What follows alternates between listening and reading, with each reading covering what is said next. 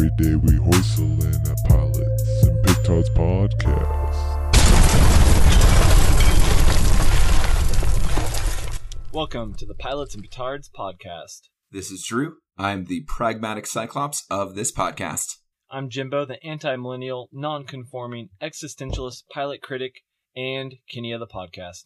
And I'm the motherfucking magical Miss Mo, master of pilots, nobos, and spoilers. And this is the podcast with nothing much ado about aircrafts and potentially everything to do with the first episode of a filmic series.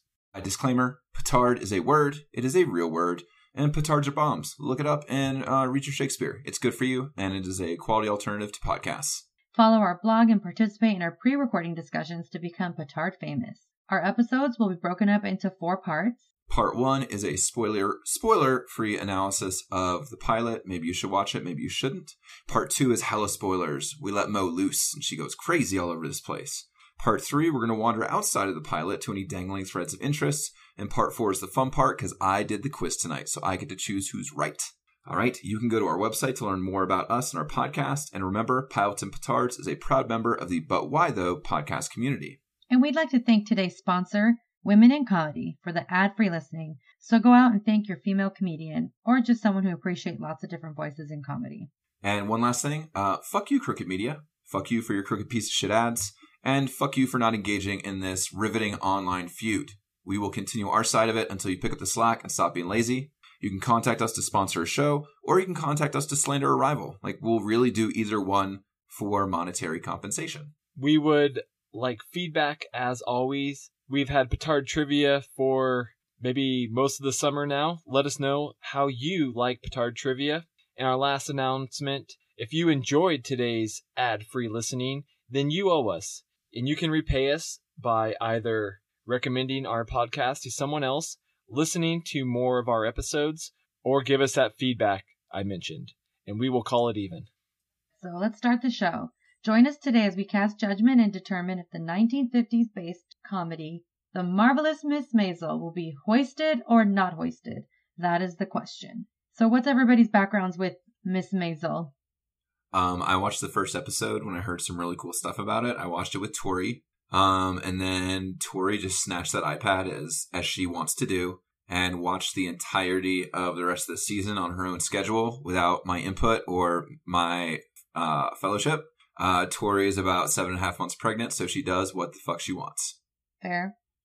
I had watched it because Mrs. Nomalous had recommended it, and she she had already watched the whole series. We watched the pilot, and I really enjoyed it, and I blew through the whole series in probably a couple days. My background is I've heard of it, but haven't seen it. And you might have heard of it fairly recently because Marvelous Miss Maisel racked it up at the Emmys. Um, outstanding comedy series, outstanding direction, outstanding writing, as well as outstanding lead actress for Miss Maisel herself. So, Jimbo, you want to hit us with that two sentence summary? Midge is the perfect housewife, and her husband Joel is having a midlife crisis when he realizes he will never achieve his dream of becoming a comedian.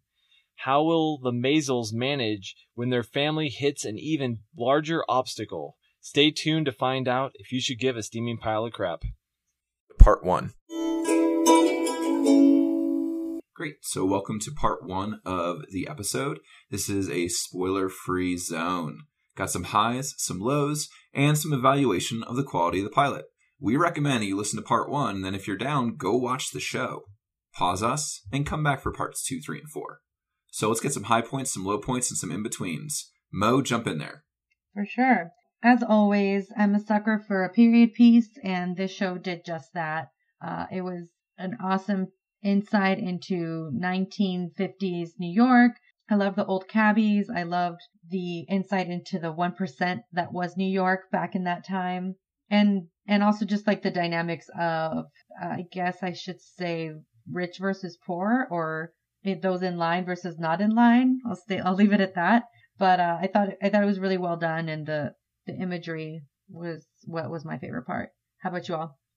Yeah, I mean, frequent listeners of the show know that I'm a sucker for attention to detail, and they do it. There's this really great scene um, in like the first quarter of the episode where they're just driving down the street in New York, and they just hit so many details about how vibrant the neighborhood is, and everyone's out on a stoop and it's great you know you feel excited and you feel hopeful and you feel um, optimistic and that kind of captures like their early marriage too How about you, Jimbo? to go back to what Mo was saying, it, it captures a, a great female perspective of the 1950s as well. And the thing that I really loved, it has to do with the satire and just the basic ridiculousness of being a 50s housewife. And I think this show really captures that. Uh, the show's funny. We, you know, we could definitely ha- have to tip tip our heads to that. A show about a comedian is is funny. oh yeah but i mean every everyone in the show is funny in their own specific way like it's a great ridiculous satire and like my high high point and this was almost an mvp was tony shalhoub is in this show and his gloriously multi-ethnic can play any role He is, in fact, Lebanese American from Wisconsin. Um, but he is very, very, very funny as the stern, disapproving, like curt and terse father of Miss Maisel. And he, every scene he is in is just like he's magnetic on screen. There's a reason that he is like a beloved and, you know, widely cast actor. He was fantastic. Yeah, and I think we should piggyback just the cast in general. There's a lot Mhm. of great characters, a really great cast. I think Joel's a high point point, and Drew disagrees. This is one one one of our high lows. hmm I think we'll definitely come back to it in plot analysis. I will say I thought that Joel was poorly developed. You know, I don't think he's as well rounded, or at least as well defined as other members of the cast. Joel is a little bit of a villain in the first episode, so I might be getting in my feelings. You know, like I'm supposed to dislike him, but I would also say that there are other people in other shows we've watched that we dislike but understand better. What about you, Mo? Were you on the Joel train? Yeah, he's just kind of this basic villain who I, I wouldn't be surprised if he doesn't make an appearance again, but maybe he will. I don't know. On on the fuckboy scale, uh, Mo, is he above or below Dawson? Oh, like level. Yeah, he's off the scales. He's below Dawson. What? I think he's above. Dawson was young. I'll defend Joel later. All right, now let's let's hit another low point, and this was a low point. It looks like we all kind of came in on. Uh, this is a fun show. This is a great show. Lots of cool characters. Ten minutes too long. Need an editor. Need a sharper editor. Meaner editor. I I agree with that. At one point, I actually thought the second episode started playing. Me too. The show kind of ended like three quarters, and then all of a sudden it just kept extending it. Yeah, I thought the same thing. I was like, crap, did I like miss the like credits and then it seg into the next one? I'm like, how did I miss that? And it's not like any part of the show could have been cut. It's not like I was like that scene was pointless. It's just like almost every single scene went on for like an extra 90 seconds and the cumulative effect was you just ended up with a long show. I think they could have just been a little bit more judicious with every single scene except for Maisel. Like it's cool that she talks a lot. Like that's her thing. You know, she's outspoken and a little bit different for that time. It makes her a fun and engaging character. Not everyone needs to be as chatty or as well spoken as Midge. It's weird to call her Midge because like I hard I did not even hear her name spoken that much in the show. They didn't really say it very often. It's like Miss Maisel, which may, might be intentional. well, Midge is a nickname as well. I, I'm pretty sure the character's real name is is Miriam. Miriam, yeah, it's Miriam. But yeah, to build off the the fast talking that you touched on, Drew, that was kind of a low point of mine, with the exception of Midge, because like you said, having every character be this like gregarious, overly expressive person just made the entire show run way long, and it made my head feel like I was spinning, like it was like ping ponging between the characters on who's speaking and what who's saying what, and it's just was super fast talking, and maybe that's how it was back in the day in in New York and in that community or in that culture, but um, it felt a little bit too much. Well, I have some research to toss in on this subject. So Amy Sherman Oh yeah, someone someone's gonna do well in Petard trivia. Amy Sherman Palladino, she created Gilmore Girls, and supposedly the marvelous Miss Maisel is kind of ripping off and recycling some girl some Gilmore Girl jokes, and I guess I guess like the fast paced talking is like a Gilmore Girls thing as well. That is a Gilmore Girls motif. Oh, it's the same writer. The same creator writer, and she she did this show. We'll see who has the fastest buzzer. Oh, I already forgot her name. I think if I answer a question during the show, I should get a point for it. I like I like the precedent that Mo that you know that Mo set. I'm the judge. I disagree. Yeah, okay, not not gonna fly this week. I think like the fast talking and the humor and wit should make you know, Midge special should make Miss Maisel special. But when everyone does it, you know, it makes it less special. So that that is a low point, and I can see that as a low point, Mo. Um, any other highs we want to hit? Tony Shalhoub, once again, fantastic. My petardar is Tony Shalhoub-tastic. Toss out one more high. The only Emmy that the marvelous Miss Maisel won that wasn't for a comedy topic was for outstanding music supervision. And Amy Sherman's husband is supposedly like a guru for music. So I think this maybe speaks to to his musical interests as well. And so that I mean, I think that should be maybe mentioned as a high point just because it won an Emmy amongst all t- television. Jimbo, you do have a soft spot. and You do a little more analysis on the music than either of us do. You know, that being said, Jimbo is the musician of the group. I play a musical instrument barely. I'm not the musician. I do not. I think we're good. I'm good. Mo, you good? Yep. So let's roll things into MVPs. And for the new listeners, MVP stands for most valuable part, the most valuable part of the episode. And so, Jimbo, why don't you lead things off? I kind of went with my MVP based off of my first viewing experience. This is a little bit of a spoiler, I guess, but Midge does stand up comedy in the pilot episode. And her stand up, I just remember loving that scene so much the first time I watched it. I will say it doesn't quite hold up as well for me on the second viewing, but I think it was just so great that first time. And maybe it was because I already knew what was going to happen, and stand up maybe isn't always as good the second time you watch it. But that's a great scene, well worth an MVP.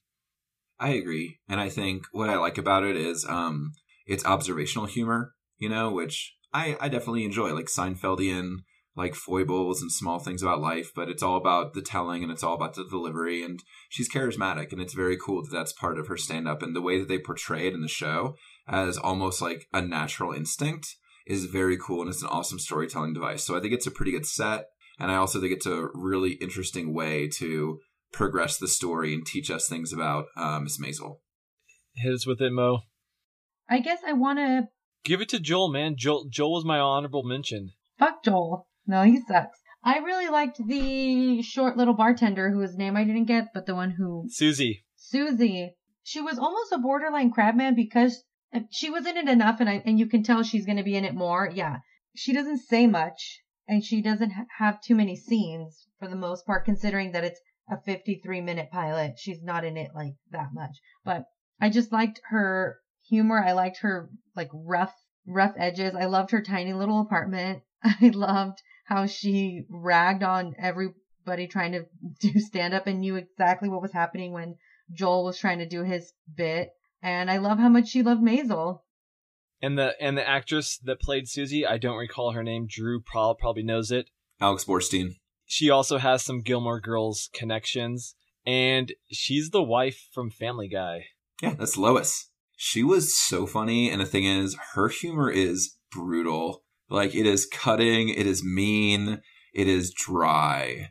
So it is like that is my favorite type of cruel, cruel humor. Um, this one time I was taking a class in college, and it was like a golf class, and so twice a week we met at the driving range. And my two two friends who weren't in the class showed up one day, and I was like, "What are you doing here?" And the one guy, Dan, was like, "I love stupid questions," and then kept walking past me. That didn't feel good, but it was very funny.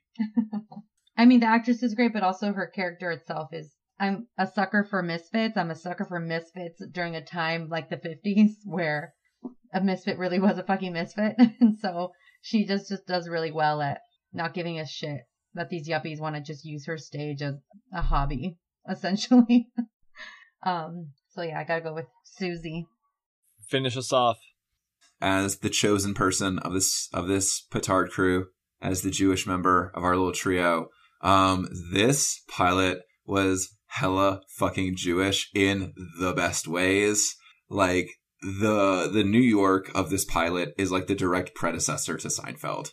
Um, and all the cool little inside jokes. Um, I don't want to spoil anything, but there were so many jokes that um, if you even have like a vague knowledge of like Judaism or like even like Jewish life or Yiddish, it was so funny. There was a funny Holocaust joke. Did you guys catch it? When she's giving her speech to everyone and something about the Jews have been through enough in the past year, few years or whatever. Yeah, that was that was an okay Holocaust joke. But when they're ripping on the rabbi for um for not coming to Oh, their house. yeah. And then he's and then they're like, "Be nice." He was in Buchenwald, and then they say it really fast, and I was like, I laughed pretty hard. I was like, Throw him a bone. Throw him a bone. That's what she says. and I was like, "Oh, yay, Holocaust joke!" but very tastefully done. So I I loved the ambiance of pervasive New York Jewishness, which is what most people think of when they think of Jewish people. Um, not me when I grew up in the South in North Carolina, but still, like all my friends, their basis for knowing Judaism was Seinfeld. So watching this show made me feel all nostalgic for a Judaism I never actually knew, but everyone thinks that I understand, which I guess I do. You can still identify with it. Yeah, I loved it. You can cut this out, Jimbo, because it's probably a spoiler. But I loved when she told when she made the joke that the shrimp was still in the egg rolls. yes. That's right. That's right off the bat. yeah, it's just like, whoa, she's funny. All right. Well, let's move on. The chosen people chose chose a good show here. They did. So now, ladies and gentlemen, we are going to move into the moment before the moment we've all been waiting for. Is Drew going to watch this show? Am I going to rewatch this show? And is Mo going to watch this show? Whew. Um, possibly. This is a strong possibility. I said I was going to watch Pose. Um, I have not watched Pose yet. You know, we make conscious decisions. I want to watch this show, but in all probability, I might watch like more Rick and Morty that I've already seen. Uh, South Park is out; it's new, and YouTube is always just showing me clips from superhero movies. So God, that is sad, man. It's so sad. We're going to come back to this later. someone sounds judgy AF. Now, Drew, you have to watch the second episode of either Pose or Maisel tomorrow. What's it going to be? Pose. All right, Mo, what's it going to be? I had to. I watched this pilot with my dad, and he immediately wanted to watch the second episode, and I'm like, I don't like to watch the second one when I'm, you know, for the purposes of the show, because you know how I get. Unless it's lost, and then you watch all the seven seasons. He went ahead and like binged it last night. I think after I went to bed, like he watched way more. nice. I would like to catch up to him. So yeah, long story short, yes, I definitely want to watch the next episode and be ready for the next season because it seems funny. And I will say that the the Emmy wins persuaded me to watch it more. You know that gets. Yeah, I'm I'm definitely going to rewatch. I am anticipating season two. I love season one. In case you couldn't tell, I, I mean, as I mentioned, I I blazed through it. I would say Maisel and Killing Eve are the two best seasons, or actually the only shows I've actually watched the whole season for since we started. End of the fucking world. Oh no, in Into the Effing World, yes, but unlike Into the Effing World, this this full se- these full seasons are extremely solid. So, Hoistlers, we're going to get to the, uh, you know what we're going to say. Um, this is the moment you've been waiting for. To hoist or not to hoist. If we hoist a show, it has fallen upon its own petard, exploded, and been destroyed. And if we're not hoisting it, it's a good pilot, and you should watch it. So, on the count of three, do you guys want to say it? One, two, three. Not, Not hoist. hoisting. Unanimous consent. Yep, and so let's move on. Part two. We're gonna spoil everything in this section. We will spoil everything in section. That's true.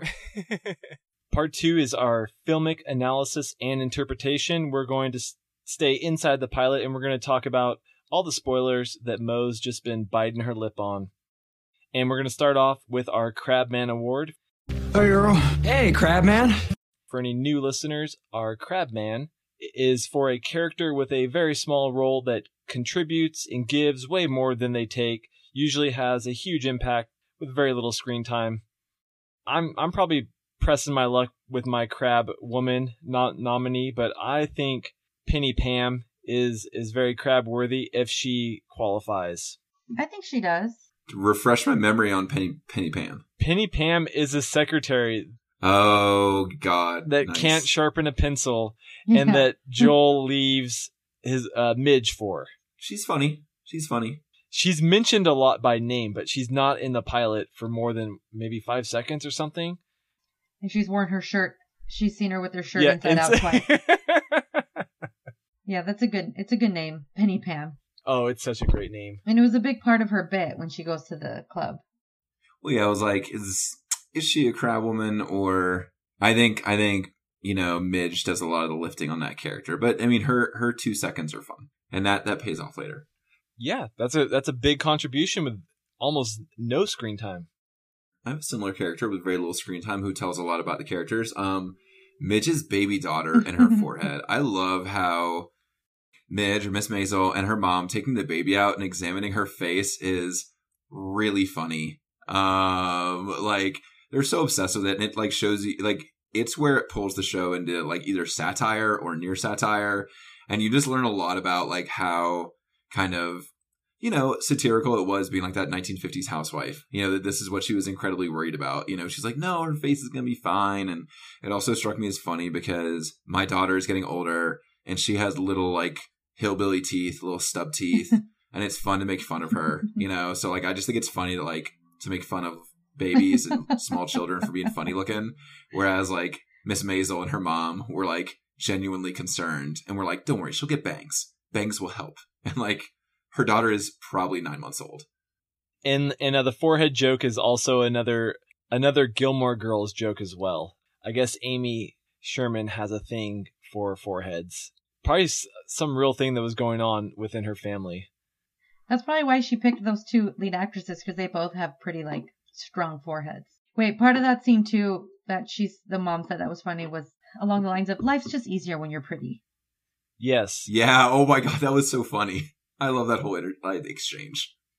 Scene with the baby and how obsessed they are already at that young of an age. When Maisel's measuring her ankle and her thighs, and she says she's done this every day for 10 years. What a sad life. And her mom totally put that on her. And now she's going to put that on her daughter.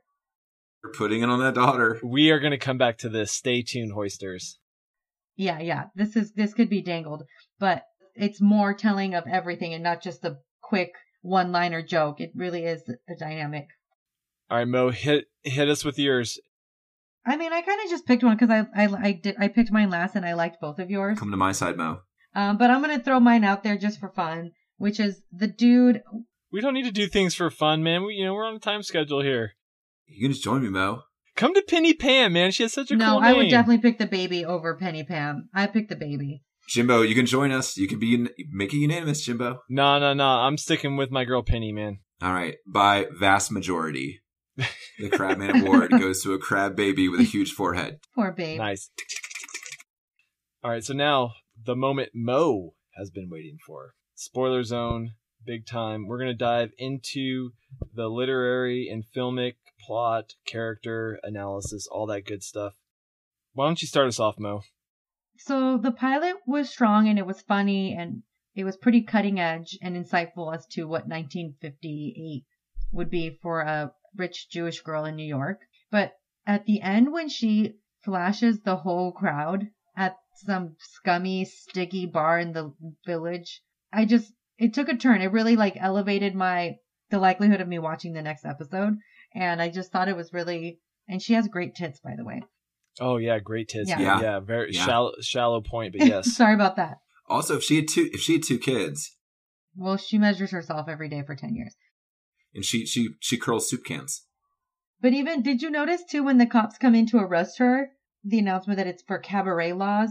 That law was actually just removed out of New York City like last year. There's like a whole movement behind it. Is that that's specifically for show for women showing showing the breast? Just showing her breast was indecent exposure. But then the cabaret violation was makes it illegal to host musical entertainment, singing, dancing, or other form of amusement without a license. So just having spontaneous things like that, like, I don't know, live music or whatever is illegal without getting a license for it. So there you go. It's like it's some super antiquated law that somehow has managed to stay in the books in New York for this many years. But I just remember getting emails like vote down the cabaret laws. And the reason she's taken away is because she's using foul language as well, which at this time you're not allowed to like use foul language in public either. so ridiculous. Well, probably as a woman, worse. So just great scene all around. I love nudity. That was a really cool scene. You know, and like that's kind of like that's an impressive acting scene. She has to nail it. Like that's like the pivot of the entire show. It's like this is like where we move from exposition to this is the show. And she does a great job. You're right. And the nudity is not bad. Jimbo, what you got? I have I have a few as always, but uh, the first one, the you know the first one I want to bring up is is Midge goes and bails out Leonard, who is a famous comedian, from jail and she she goes there because she wants to know like the insights of like a career in, in comedy. She's actually taking this you know this idea serious. And he he tells her it's a terrible terrible job and he says that he would rather do anything else to make a living. And then he walks away and midge says quote yeah he loves it. And so that's kind of like her her her gateway into like this is going to be my My passion, you know my new goal in life yeah That I hate. yeah her new passion which can also double with what her husband said about his job. Now, I would say this because I kind of want to jump in what Jimbo is saying. Um, so that guy is Lenny Bruce, who's like a very, very famous um, countercultural kind of beatnik comedian. Um, so my question is, not famous enough for me and Mo I didn't know him. Yeah, oh yeah, well, you read a book. oh yeah, which one? Lots of them. he's a writer or a comedian or both. Both. He's a satirist too. He wrote. He's an essayist. He's What'd you say his name is? Lenny Bruce. Mm, He's kind of a big deal. So I mean, even if he's an obscure historical figure, like, how do you guys feel about like historical figures in fiction? Like, I kind of think it's fun to see them, but then I'm always kind of disappointed by the performance. You know, or I'm like, I know who that is. I feel smart. Um, but then by the end of the show, I'm generally kind of not into it. I like this. I thought this was a very cool use of um, someone with some name recognition. I always love that, Drew. I think it's cool. It gives a better context to the time and to the culture and to what's going on. How much? How much did it actually add to the storytelling? I mean, like, was was he doing some lifting for for any aspect of the plot or or other characters? Because to me, he was just a guy. I it, it added nothing to me that he actually was a famous person that I'd never heard of. He had his little stand-up part, right? He did, but like him being famous didn't impact my interpretation of anything. I think I agree with what Mo said that it kind of grounds it in a certain era. Um, if you were aware of who he was, um, which I think some people who might be the target demographic of like a period piece comedy on a prestige streaming network would get. Um, I just kind of feel like there's like a backlash against Forrest Gump, which is lots and lots of historic figures in a fictional context. Because like I feel like everyone hates Forrest Gump now. What? I don't know anyone that hates Forrest Gump. It's a hot take on the internet. Oh my god, people on the internet are stupid, dude. See, this is why Twitter is so bad. This is why we should never let Twitter sponsor our show, okay? you have five idiots on Twitter can make a big stink and next thing you know Forrest Gump is no longer a good movie. This I'm, I'm pissed off. What's wrong with Forrest Gump? Uh, I read it on the Ringer. Mostly people feel like it hasn't aged well and that Pulp Fiction should have won an Oscar, but that's kind of an arbitrary idea. Sore losers. Yeah, whatever. Pulp Fiction, not a, who cares? Reservoir Dogs is a better movie. Reservoir Dogs is a better movie. I have- I have another one that that we definitely need to talk about. Actually, I have two more. But Midge's morning routine is absolutely ridiculous. And maybe this might actually lead, lead us into a dangling thread as well. But how much work she goes through just to be a perfect woman is nuts. It's not fair. That's where I think the show is very cool in terms of like straddling that line of satire and like, you know, is this like a real kind of dramedy? Because everything that is like crazy and a little bit funny is just within reach of reality. Like this show never gets full on crazy, just gets a little bit crazy. And that's like one of the best examples. You're like, did this happen? And you're like, maybe, probably with like a couple people, or maybe some people did like one aspect of this, but that was awesome. Like that was very funny and satirical. I just thought it was really clever, even the little detail when she pulls up the shade so it'll shine on her face and she knows exactly when to get up. I also thought it was very clever. And the reason I thought it was clever is because I see more like behind the scenes to like Leave It to Beaver and a couple of those other 50 shows that I don't know the titles to. But this is what a woman would have to do in order to be like the 50s women from TV. And so that's that's why I love the satire. It's like it's like they're actually showing you how this woman can be so perfect. She's meticulous about the size of her ankles, her calves, her waist, her everything. I mean, the parents are on them when they're a child, measuring their, their foreheads, and they wake up early and they prep themselves before they go to bed. And it's all this big, big facade just to keep their, their husbands in, in the dark about the reality of being a woman. And it's just, that's why I think it's so hilarious because obviously I don't think any women really did this. I think it's just what women on TV would have had to do to be the women that women on TV are. I'd be interested to see whether or not women actually did this. Which parts? A lot of the parts. Maybe measuring themselves. You think women actually get up and do their makeup and then go back to bed? I wouldn't be surprised. Or they just get up early and do their makeup and go make breakfast. Yeah, definitely get up early. Yeah, that's that's true. I think too, it's a really good character defining moment because it's like over the course of the episode, like we do see that like Midge is funnier than Joel. Midge is smarter than Joel. Midge is kind of a better person in some ways than Joel. And I think it's like both a clever and satirical moment. And then it's also like funny character building. And this this also goes into our Joel development. Imagine being a man in the 50s and your wife is better than you at everything. You might go looking for the dumb secretary that's name is even dumber than her, Penny Pam. yeah. But that just the the weak male ego during that time. Like women had to prop up men, and that was their entire duty is to just prop their husbands up. I mean, she went down down to taking notes on his crappy com- comedian stand up set or whatever, the his stand up. She counted the laughs and took notes and gave him feedback and had her own journal of jokes that she wrote that she was willing to give him. Yeah, good feedback too. Solid feedback. Hoisters, this is the feedback we're looking for on the Pilots and Petards podcast. So if give us, you know, send us some of those those notes in your diary. and then also like it's she's giving good feedback. Those those are good shit sandwiches.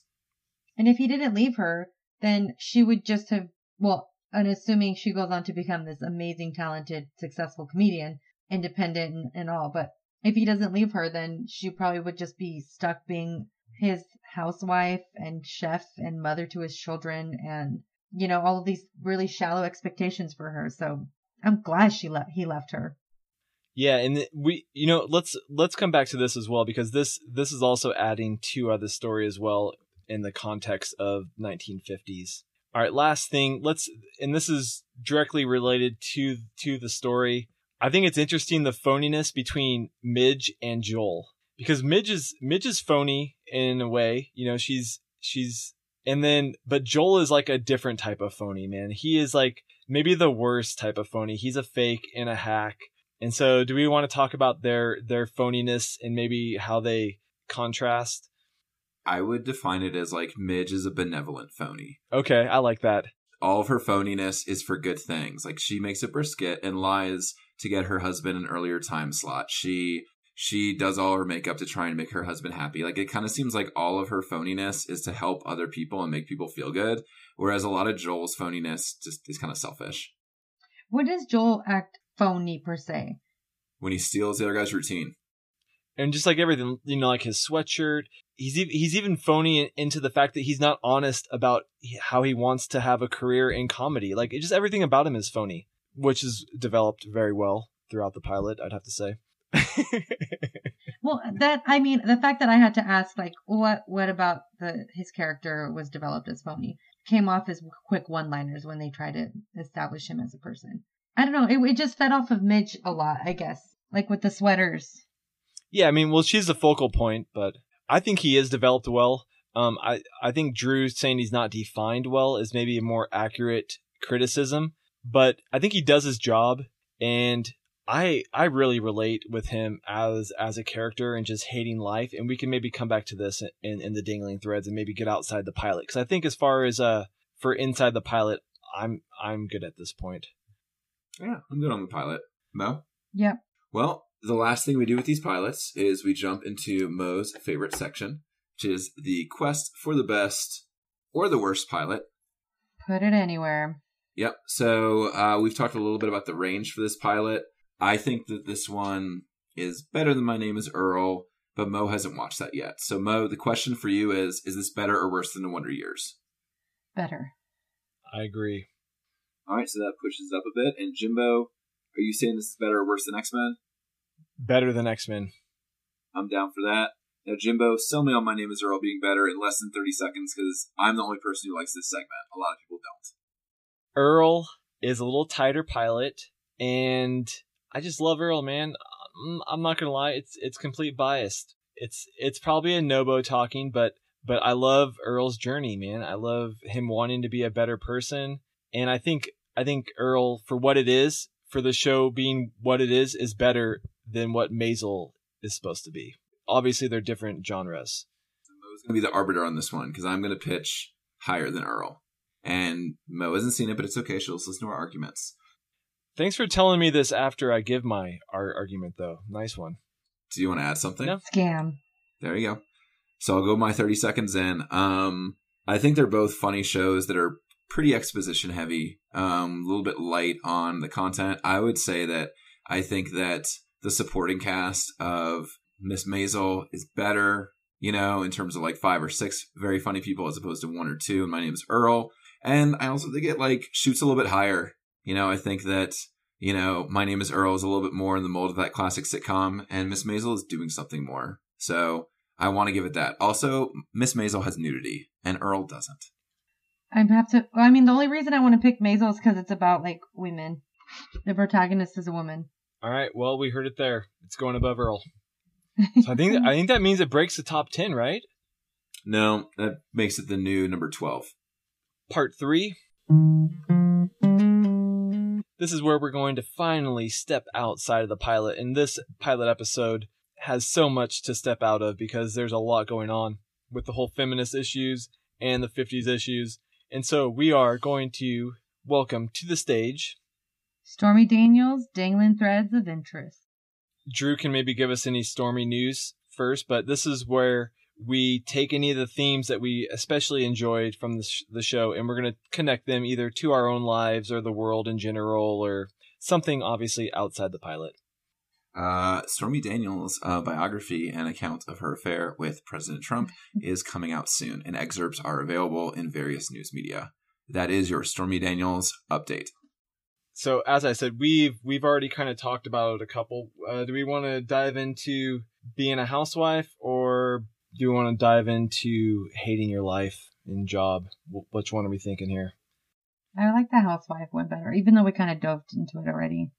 yeah let's okay so let's so let's uh finish finish with with the housewives there's a lot to say let me um i i did a little bit of research and being real being real really skinny as a show you know she has she does all these crazy things she measures herself obviously being perfect was a really important aspect of being a housewife the average waist in the 50s was a 23 inch waist for women 23?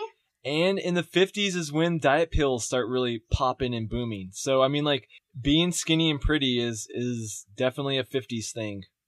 Um, Tori's grandmother totally popped diet pills when she was pregnant with the second two kids because no one said there was anything wrong with that. And by the way, um, those two kids are very successful. If you want successful kids, take diet pills during pregnancy. We got a two-person study. Or meth? Take take take speed and meth. Now, take it in the pill form because smoking it might might harm the kid. Yeah, come on. You know, Jimbo, there was a phrase you used. I can't remember how many episodes ago it was, but it was really awesome. Where like you talked about, I think you, you called it like unpaid labor. Unpaid labor. Oh, yes, we could definitely talk about that. Yeah. Yeah, and so like I keep coming back to that because like that is such an interesting and cool idea in terms of like offsetting cost and like people thinking that like you know Maisel didn't or Miss Maisel didn't do anything or like housewives don't do anything, but like you're right. I mean, it's unpaid labor because they're offsetting like the cost of someone else doing that or of like the time like save. So I think that you know even though like back in the day people might have gotten dinged for being a house spouse, you know, um, I think it's cool that we now have a term and we add value to that idea in 2018 as opposed to you know it kind of seems like joel definitely thought that he was superior to his housewife wife we could double check the exact figures, but it's something like probably 50 something hours a week. Women in the 50s are doing unpaid labor, house chores, you know, housework. And then I think something crazy too, like three hours a day in the kitchen. Fuck that. no air conditioning Oh, no microwave making a brisket in one day. She made that brisket like in a few hours. Her turnaround time was incredible. the investment that her dad made to put her into school and the return on that investment isn't even like to get a job and to be successful. It was just to find a man who wasn't weak. that's crazy to me. But that was so commonplace. And I mean, maybe that's a different circumstance because it seems like they are pretty wealthy, but Well, well, to maybe dive back into part part two barely. Yeah, she she married down. She she kind of failed her her father in old Joel. It seems like a lot of the financials are handled by her parents. Or maybe his parents are rich and we don't know yet. he seems to have like some kind of like white collar job he has a nice job, but I mean the guy's a loser. Like she didn't marry up. Like they're already a elite family. I mean, in in if you watch the series, you know you'll kind of see why. But uh, the whole thing that Mo was saying about like your your job is to marry, like that's that's still an historical thing, even in the 1950s. I mean, in tr- traditionally, like if you go back and read Pride and Prejudice, that's that that's your goal in life to marry up. And even in the 50s, we're still at the tail end of of, ma- of you know of a woman's job is to marry well. Well, I kind of like Mo's dangling thread. Maybe we're wandering over to it because We are, yeah. Oh, yeah. I thought we were. um because I I grew up in the South and then I also went to college in the South and it freaked me out because there is you're saying in the 1950s there are still a lot of people who like go to college and they get married very early and I I should have done some statistical research on this but it feels like a lot more people in the South get married and I'm kind of happy they're getting divorced now. I can anecdotally say that I have a few friends who got married, you know, like in their mid 20s, like 24, 25, 26, and they've gotten divorced. And I'm like, that's fine. You know, like you should be happy. Like maybe you're not the person you're going to be for the rest of your life at 24 and 25. But if society is trying to tell you that you have to do things a certain way, like I have friends who are still married and who are happily married, um, who got married at like 24, 25, 26 to someone they met in college. And um, I was not a very super viable uh, husband material in college. So maybe I just got passed by by all the debutantes. It's a thing still, you're right. Ring before spring. It's so freaky. And any young listeners, it's so stupid. Uh, to, you know, postpone marriage as long as you can. You'll you'll have a way better chance of succeeding till death do you part. yeah. I love the advice and the fact that we do have some of my students listening to this show. I hope we change their lives for the better. They're gonna learn a lot, man. They should. Giving good life advice here. They're gonna appreciate a, a a good and bad pilot for sure. okay, well we we have to talk about about um Joel and bullshit jobs and hating your life. So we're not gonna worry too much about Joel, but uh, but I relate so much with just kind of hating what what you're doing in life. really. I mean, my question is who doesn't? Work is always going to be work. Yeah, work sucks. I mean, work fucking sucks. You can't love it a hundred percent of the time, And I feel like that's a fallacy. unless you're like Princess. Unless you're nobody, man. yeah, I think what uh, Drew was trying to say was that off mic about the menial. Yeah, we were talking about like menial. I think there's like menialness of like just jobs and like of repetitive tasks and day to day life. Like I think that's the struggle, not in finding a job that like gives you like this deep seated like meaning, like ah, like choir singing every time like you get in your car to go to work. Like I am very personally fulfilled by my career path, by the choices I've made, by the job I'm in now, and shit still sucks sometimes. Yeah, but that doesn't make it menial. Just because it sucks sometimes doesn't make it menial. That totally makes it menial because I am really upset and bored with like the small, repetitive, menial tasks that I'm tired of doing that I do anyway because they're part of my job, man. And I do a lot of menial tasks. I am a public school teacher. I have a fuck ton of menial tasks, more than grading. You should step into my world, dude. You should check people's tickets and operate an elevator. Dude, I'm pretty sure that some of the menial tasks I do are similar to checking people's tickets because it's repetitive, it's mindless.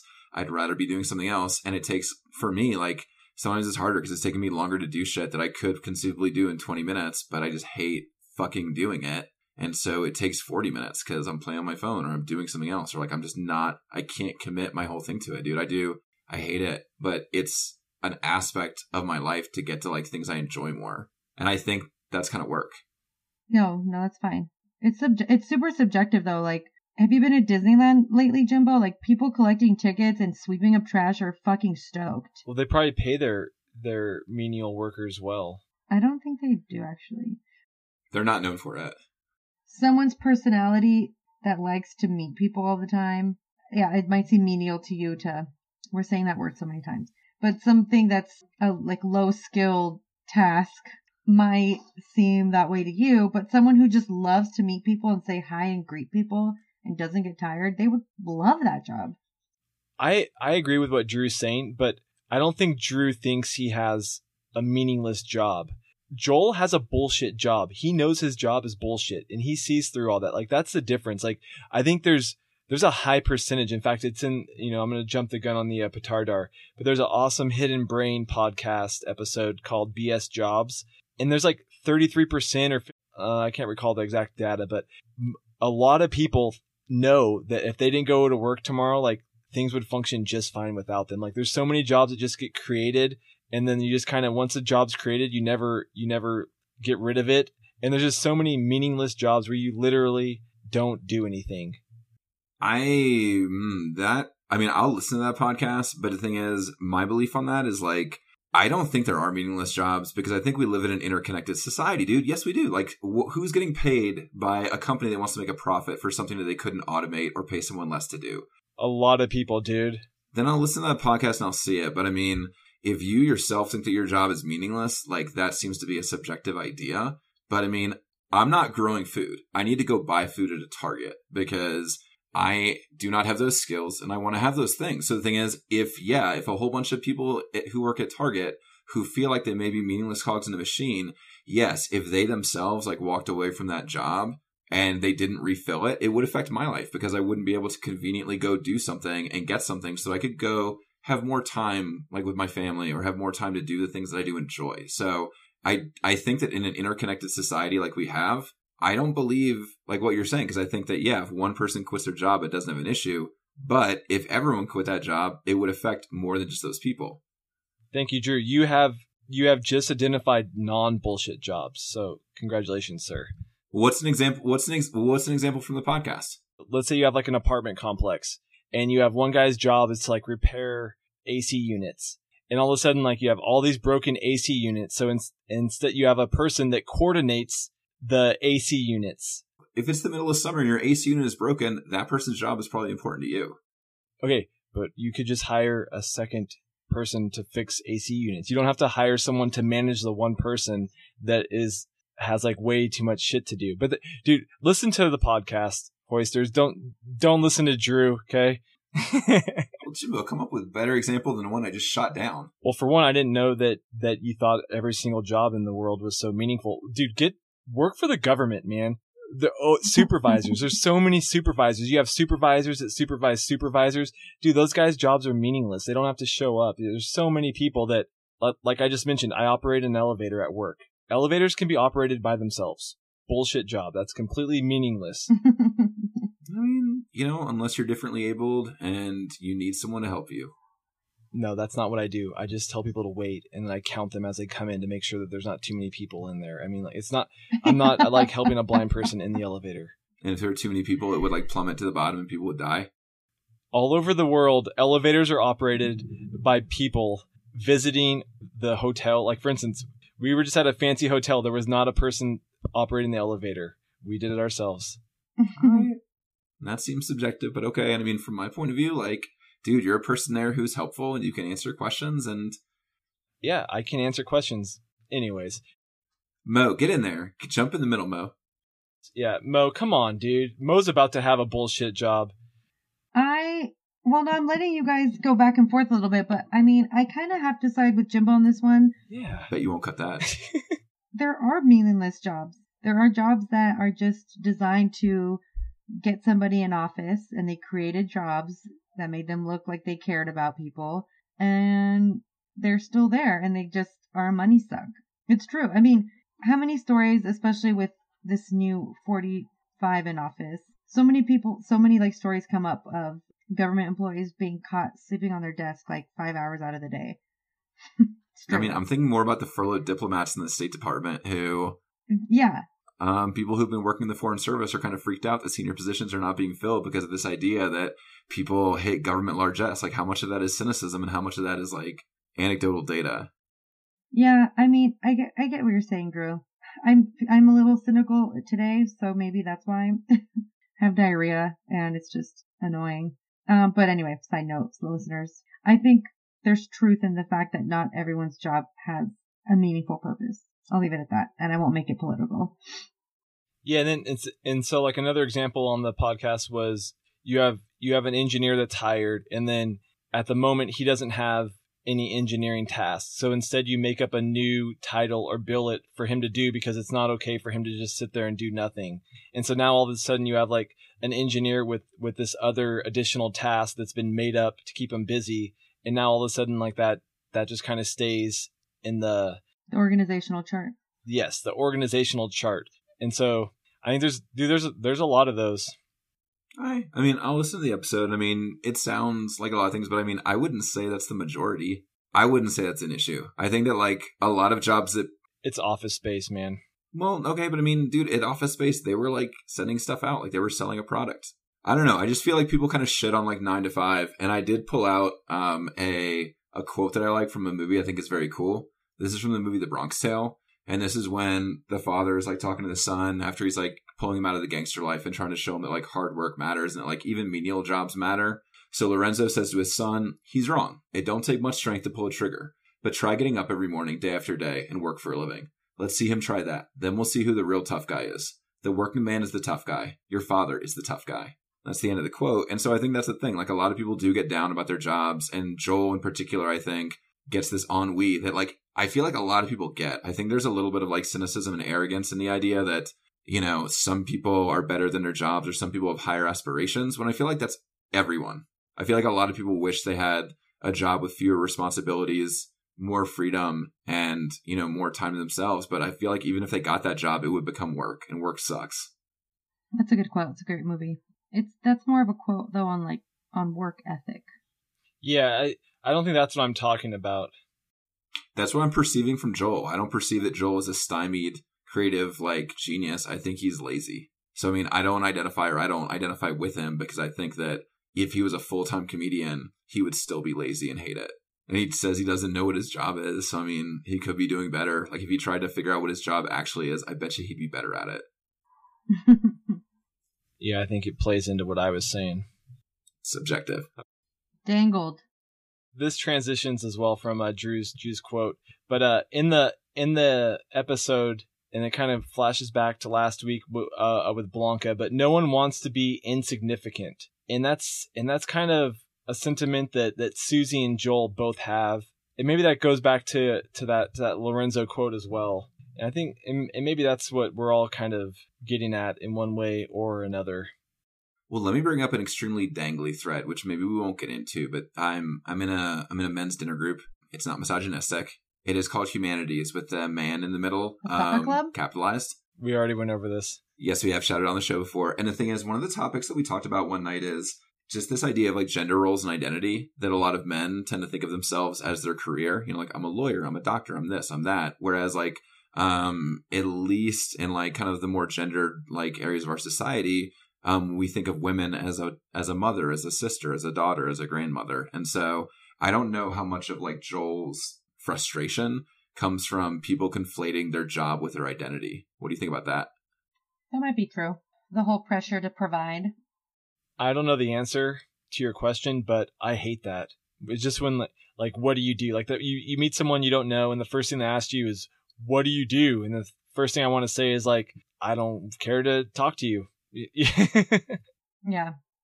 So I mean, I think that's also feeding into like Joel's like ennui. You know, like he feels trapped because I think too much of his identity is wrapped up in you know his role as like some office drone where he wants to be a stand-up comedian. Whereas like maybe if he invested in his family more, you know, or invested in his relationship with Miss Maisel as opposed to Penny Pam, you know, he might have more self worth. I don't know. Like I'm kind of really wrapped up in like my identity as a teacher, and like I think having children has helped me step back, and I've tried to define myself in more different ways being a podcaster, for example, is very fulfilling for me.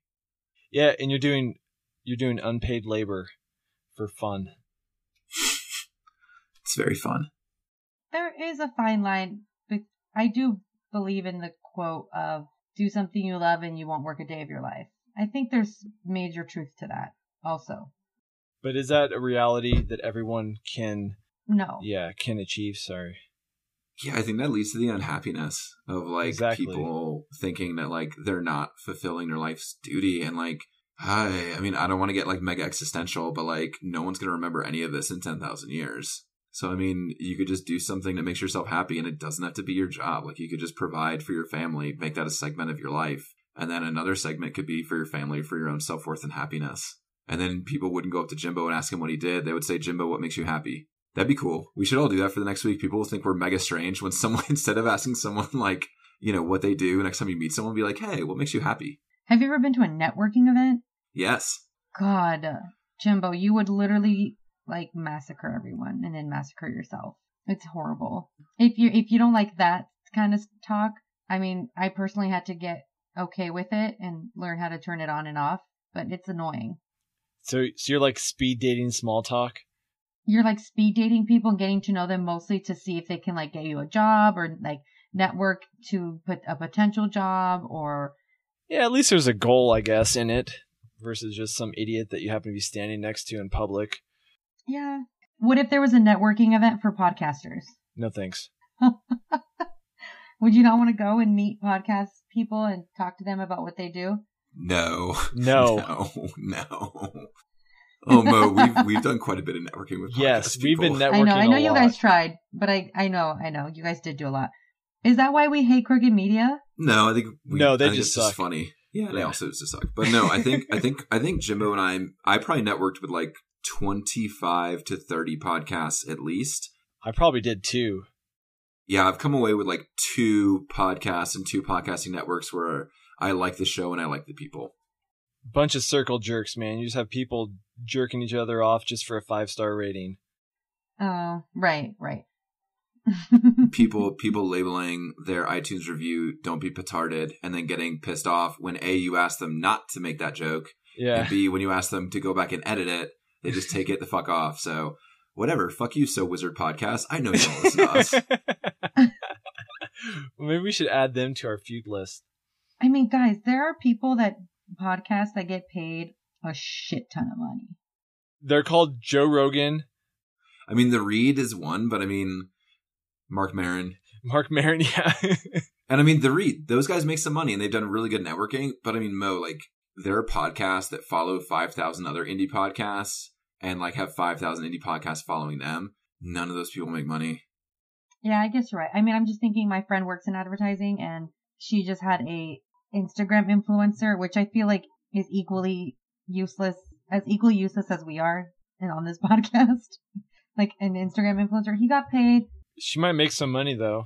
he got paid, no, I think it was 80K. I feel like there's more people on Instagram and that the lift is like lower, you know, as opposed to like listening to a podcast, like this is going to be 90 ish minutes, you know, like we're a niche thing. And I don't think as many people like listen to podcasts as like, you know, are on Instagram. That's for sure, man. It was like a day's of day worth of work. Well, and then like some content he probably created, but That person had to go on The Bachelorette though, so they did the work too. guys, this is super dangled. All right, let's get out of here. Petardar. These are recommendations based on our viewing experience of the pilot episode for The Marvelous Mrs. Maisel. And since I'm talking, I'll just uh, roll with it. I already mentioned the Hidden Brain episode on BS Jobs that Drew's going to listen to. I will. I definitely got to give a shout out to Married with Children, our favorite 80s housewife, Peggy Bundy. Pleasantville deserves a a uh, shout out as well for a very cool 50s movie. And then I'm going to end it up with uh once again the History Chicks podcast does an has an episode on 50s housewives. And you should listen to that if you're interested in in what life was like as a 50s housewife. And Jimbo, I will listen to that podcast because, like, I am being super anecdotal and my point of view centric. So I'm coming to this agreement with no data, but I'll listen to it and I'll probably still feel the way I feel because that's how people are. I wish I would have known you were going to jump on me about it. I would cuz I think it's be very easy to prove if I was if I was prepared. So I'm hijacking this. We're now going to the Shalhoub Okay, so this is the Tony Shalhoub Okay. uh, section of the Petardar. You're just, you're just going to run a gauntlet of his performances. Quite a few. Um, Monk is fantastic. Tony Shalhoub, you know, carrying that series for quite a while. Um, I would also jump in to uh, Wings. That's I'm, I'm sure he had acting credits before Wings. Um, in addition, he goes in and he does embrace his um, Lebanese background with The Siege movie with Denzel. Um, he's one of the best parts of that. And finally, um, there is a really cool Broadway play, which he might actually be done um, being in, but if it comes to your town or if you see it eventually, it's called The Band's Visit. Very, very, very cool play about um, Middle Eastern politics and comedy, which you might not think necessarily go together, but the show got rave reviews and it did win a couple Tonys. Bo, you got anything to, to toss out there? If you want a very depressing take on 1950s housewife, the book or the movie Revolutionary Road is uh, pretty good. I don't know. Another 1950s genre show, which who doesn't love Mad Men? I think we've had it on the Petardar before. And I'm giving a shout out to House of Cards, even though it's problematic, only because the main actress, the the woman who plays Miss Maisel, Rachel Brosnahan, I think is her name. She's from House of Cards, and she has a great role in it, actually.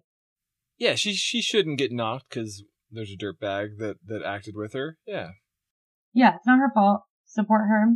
She did a great job. Um, so yeah, so those are all mine. part four. We are moving on. Right. So for part four, um, this is the Petard's trivia portion of the show. Uh, right now, Mo is undefeated. Mo is a wrecking ball. No, she's been defeated, but she's our number one contender.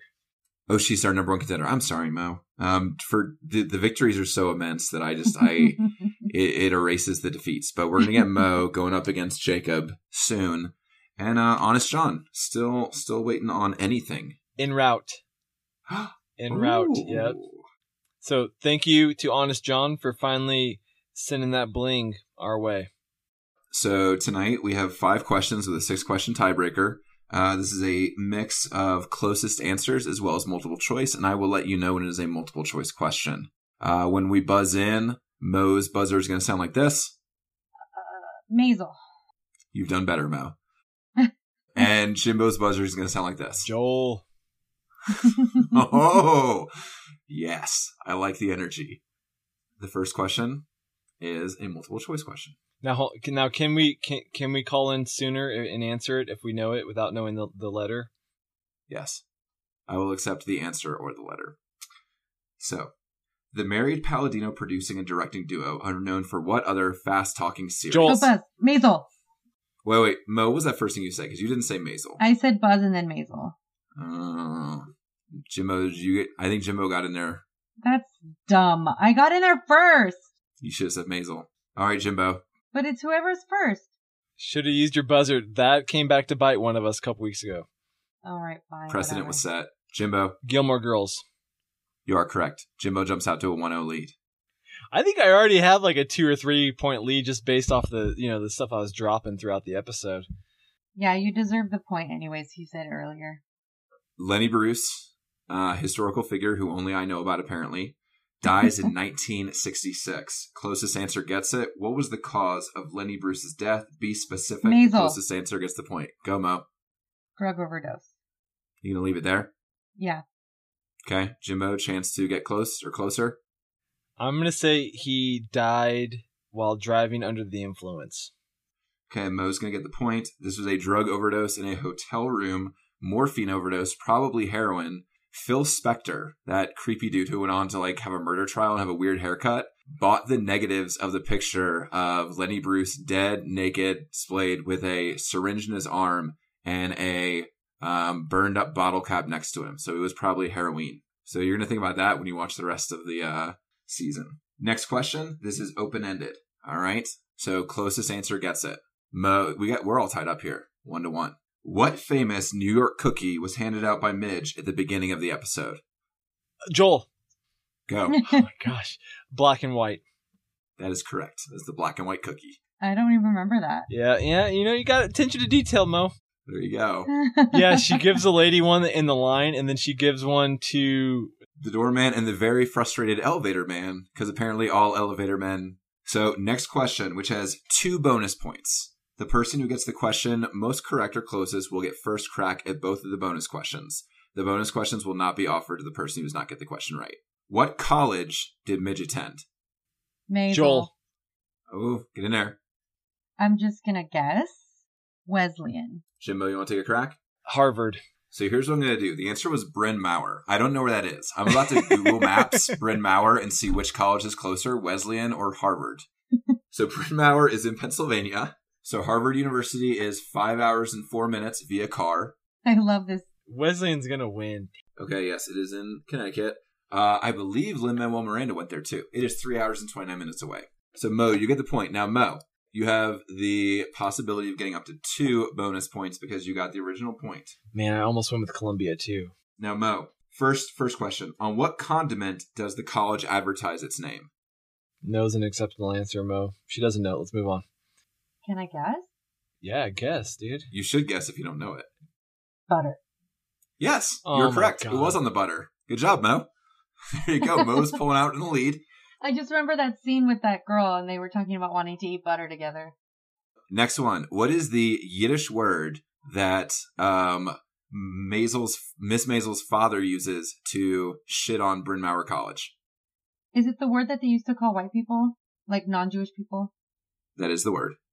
I'm giving you too many hints. I mean, I just don't, I don't, I think it's like a gavashka or something. I don't remember. Goyim. It's Goyim. But you got one bonus point, but not a second one. So Mo, Mo's ahead three to two. All right. So this one is an open-ended question with the closest answer getting it. This is the last question, unless we need a tiebreaker. The Marvelous Miss Maisel was the first show of this type to win an Emmy for Outstanding Comedy, se- comedy Series. Maisel. Go. It's not a question. Yes, it is. Miss Maisel was the first show of this type to win an Emmy for Outstanding Comedy Series. What type? It, the type that's made by like non off network, like a streaming. That's your final answer? Yeah. That is correct. It was the first streaming uh, show to ever win a comedy. That was the worst question I've, we've yet to hear on Petard Trivia, and I had some really bad questions the first week. I disagree because I'm thinking about some Jimbo ones. do you wait? Do you guys want to do the last question just for fun because it's interesting? Let's do it. I, I researched. Okay, so so good job, Mo. Mo gets Yeah, to win. this is why Mo's the champ of Petard Trivia. Yeah, because she remembers butter. Okay, so the last question, which will not matter. Okay, so the typeface of the title of Maisel is shared by what 90s slash 2000s MTV reality series? Oh, Maisel. A- Okay, go. I think it's I Dream of Jeannie. That was not a, a Oh. 90s or 2000s MTV reality Oh, series. 2000? Oh. Sabrina the Teenage Witch. That was not an MTV reality series either. Like those shows are fiction, Mo. Like those things didn't happen. Okay. Yeah. So here, here are the. Ch- you know what? I didn't say it was multiple choice, so maybe it's on me. Here are the multiple choice options. Oh, Cribs, My Super Sweet 16, The Osbournes, or Next. the Osbournes. It is The Osbournes. So the typeface of the titles. And I was like, that's interesting. I didn't really, I totally like overheard or did not listen to the part about it being an MTV reality. this is why Mo's the number one contender. Whatever. Look up the I Dream of Jeannie look, look, like calligraphy and it probably looks, it really does look like it. Dun, dun, dun, dun, dun, dun, dun. So Jimbo, you want to take us in? You want to you want to close this one out?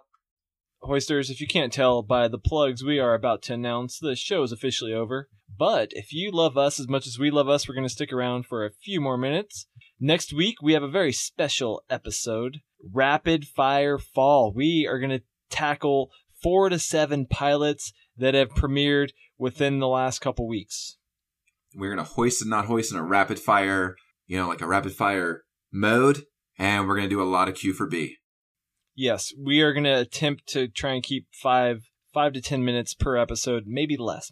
Our intro outro music was mixed by Jake Drew. You can you can find a link to him in our show notes, and he can make you music. You can follow us on Twitter, Instagram, and or join our Facebook group. Make sure you follow our blog to participate in the pre-recording discussions. And as we already mentioned, feedback. We want your feedback. You owe us for ad-free listening. Yep. Um, we are a featured podcast on the But Why Though podcast.com community. Come check us out. They got other cool stuff. Find us on Twitter, interact with us. We're cool. Oh, and sponsor the show. It doesn't cost a ton of money. Anything to plug, Mo? Mm, you know, I would love to pour beers on the weekends in Seattle, so if anyone's hiring, let me know. All right, Seattle listeners. For our faithful hoisters, we are considering doing an HBO month, possibly November or December. Loyal listener Fitz is, is willing to sponsor a Pilots and Petards HBO account. Ooh, Fitz. Good harvest on the farm. Yep, yep. Good harvest this year for show. All right, so l- last week we had a lot of Peace Corps shop talk. Um, Did anybody respond to that Facebook message? No, and they don't care, I guess. So it, you know, I used people's names, and I, I I gave them a little reach around. I said, hey, you know, if you want, I'll go beep your name out, and they and they remained silent. So no is an answer. I mean, no answer is an answer. And apparently, having a bunch of Peace Corps, Fofoka, and Shop Talk did not attract new Mo's listeners. No, it did not increase our downloads at all. So nobody cares about us. No, just the huge, just the huge crowd got us on that group chat, which apparently I didn't get invited to the Google Hangout of that group chat. It wasn't the last message. Let's take this to Google Hangouts. Yeah, it never happened. No, Oh, okay. unless unless I unless I'm off it too. Unless it's just Mo No, and uh. Dilly Dilly and Forrest. We're like finally ditch those guys. You're like, I spend an hour and 20 minutes with them every week. That is too much time. oh, Mo. Just kidding. Uh, just kidding. You didn't see the face she made. Um, I'm psyched for these rapid fire pilots. I think the only thing that we didn't talk about before this show is should we move MVP to the spoiler No. section? no, we just if if there's I just think we can more appropriately defend or just talk about our MVP the show's already long enough. without with the It wouldn't make the show. It would make the show longer. No, it we would just wouldn't. move MVPs to. We wouldn't add an existing segment. We would just move MVPs to part two. right. No, it would make it way longer. We'd be analyzing it more than just stating it. That's going to make it longer. That's a valid concern. I still think our intro is way too long. Chop it up. Let's chop it up. I just don't think we need to like just tell them what's going on. I like to know what's going on. I think our. I think we've streamlined our intro a good degree. I think we've streamlined the show intro. yeah, I mean, I'll I'll see. I'll look at it. But I guess you're right, Jimbo. MVP. there was a lot there, of but- feedback from people that that were like i had no idea what was going on when i was listening this is and this is from our our other podcast net networking and that's a common thing like some people's podcasts they just start like bsing and like we we have more structure so it's a lot easier to figure out what's going on but some podcasts they just start talking you're like what the hell is going on Cool. That's some good shop talk. Every day I'm hoistling. Drew out. every day we hoistlin jimbo out Every damn Hoistlin, Mo out.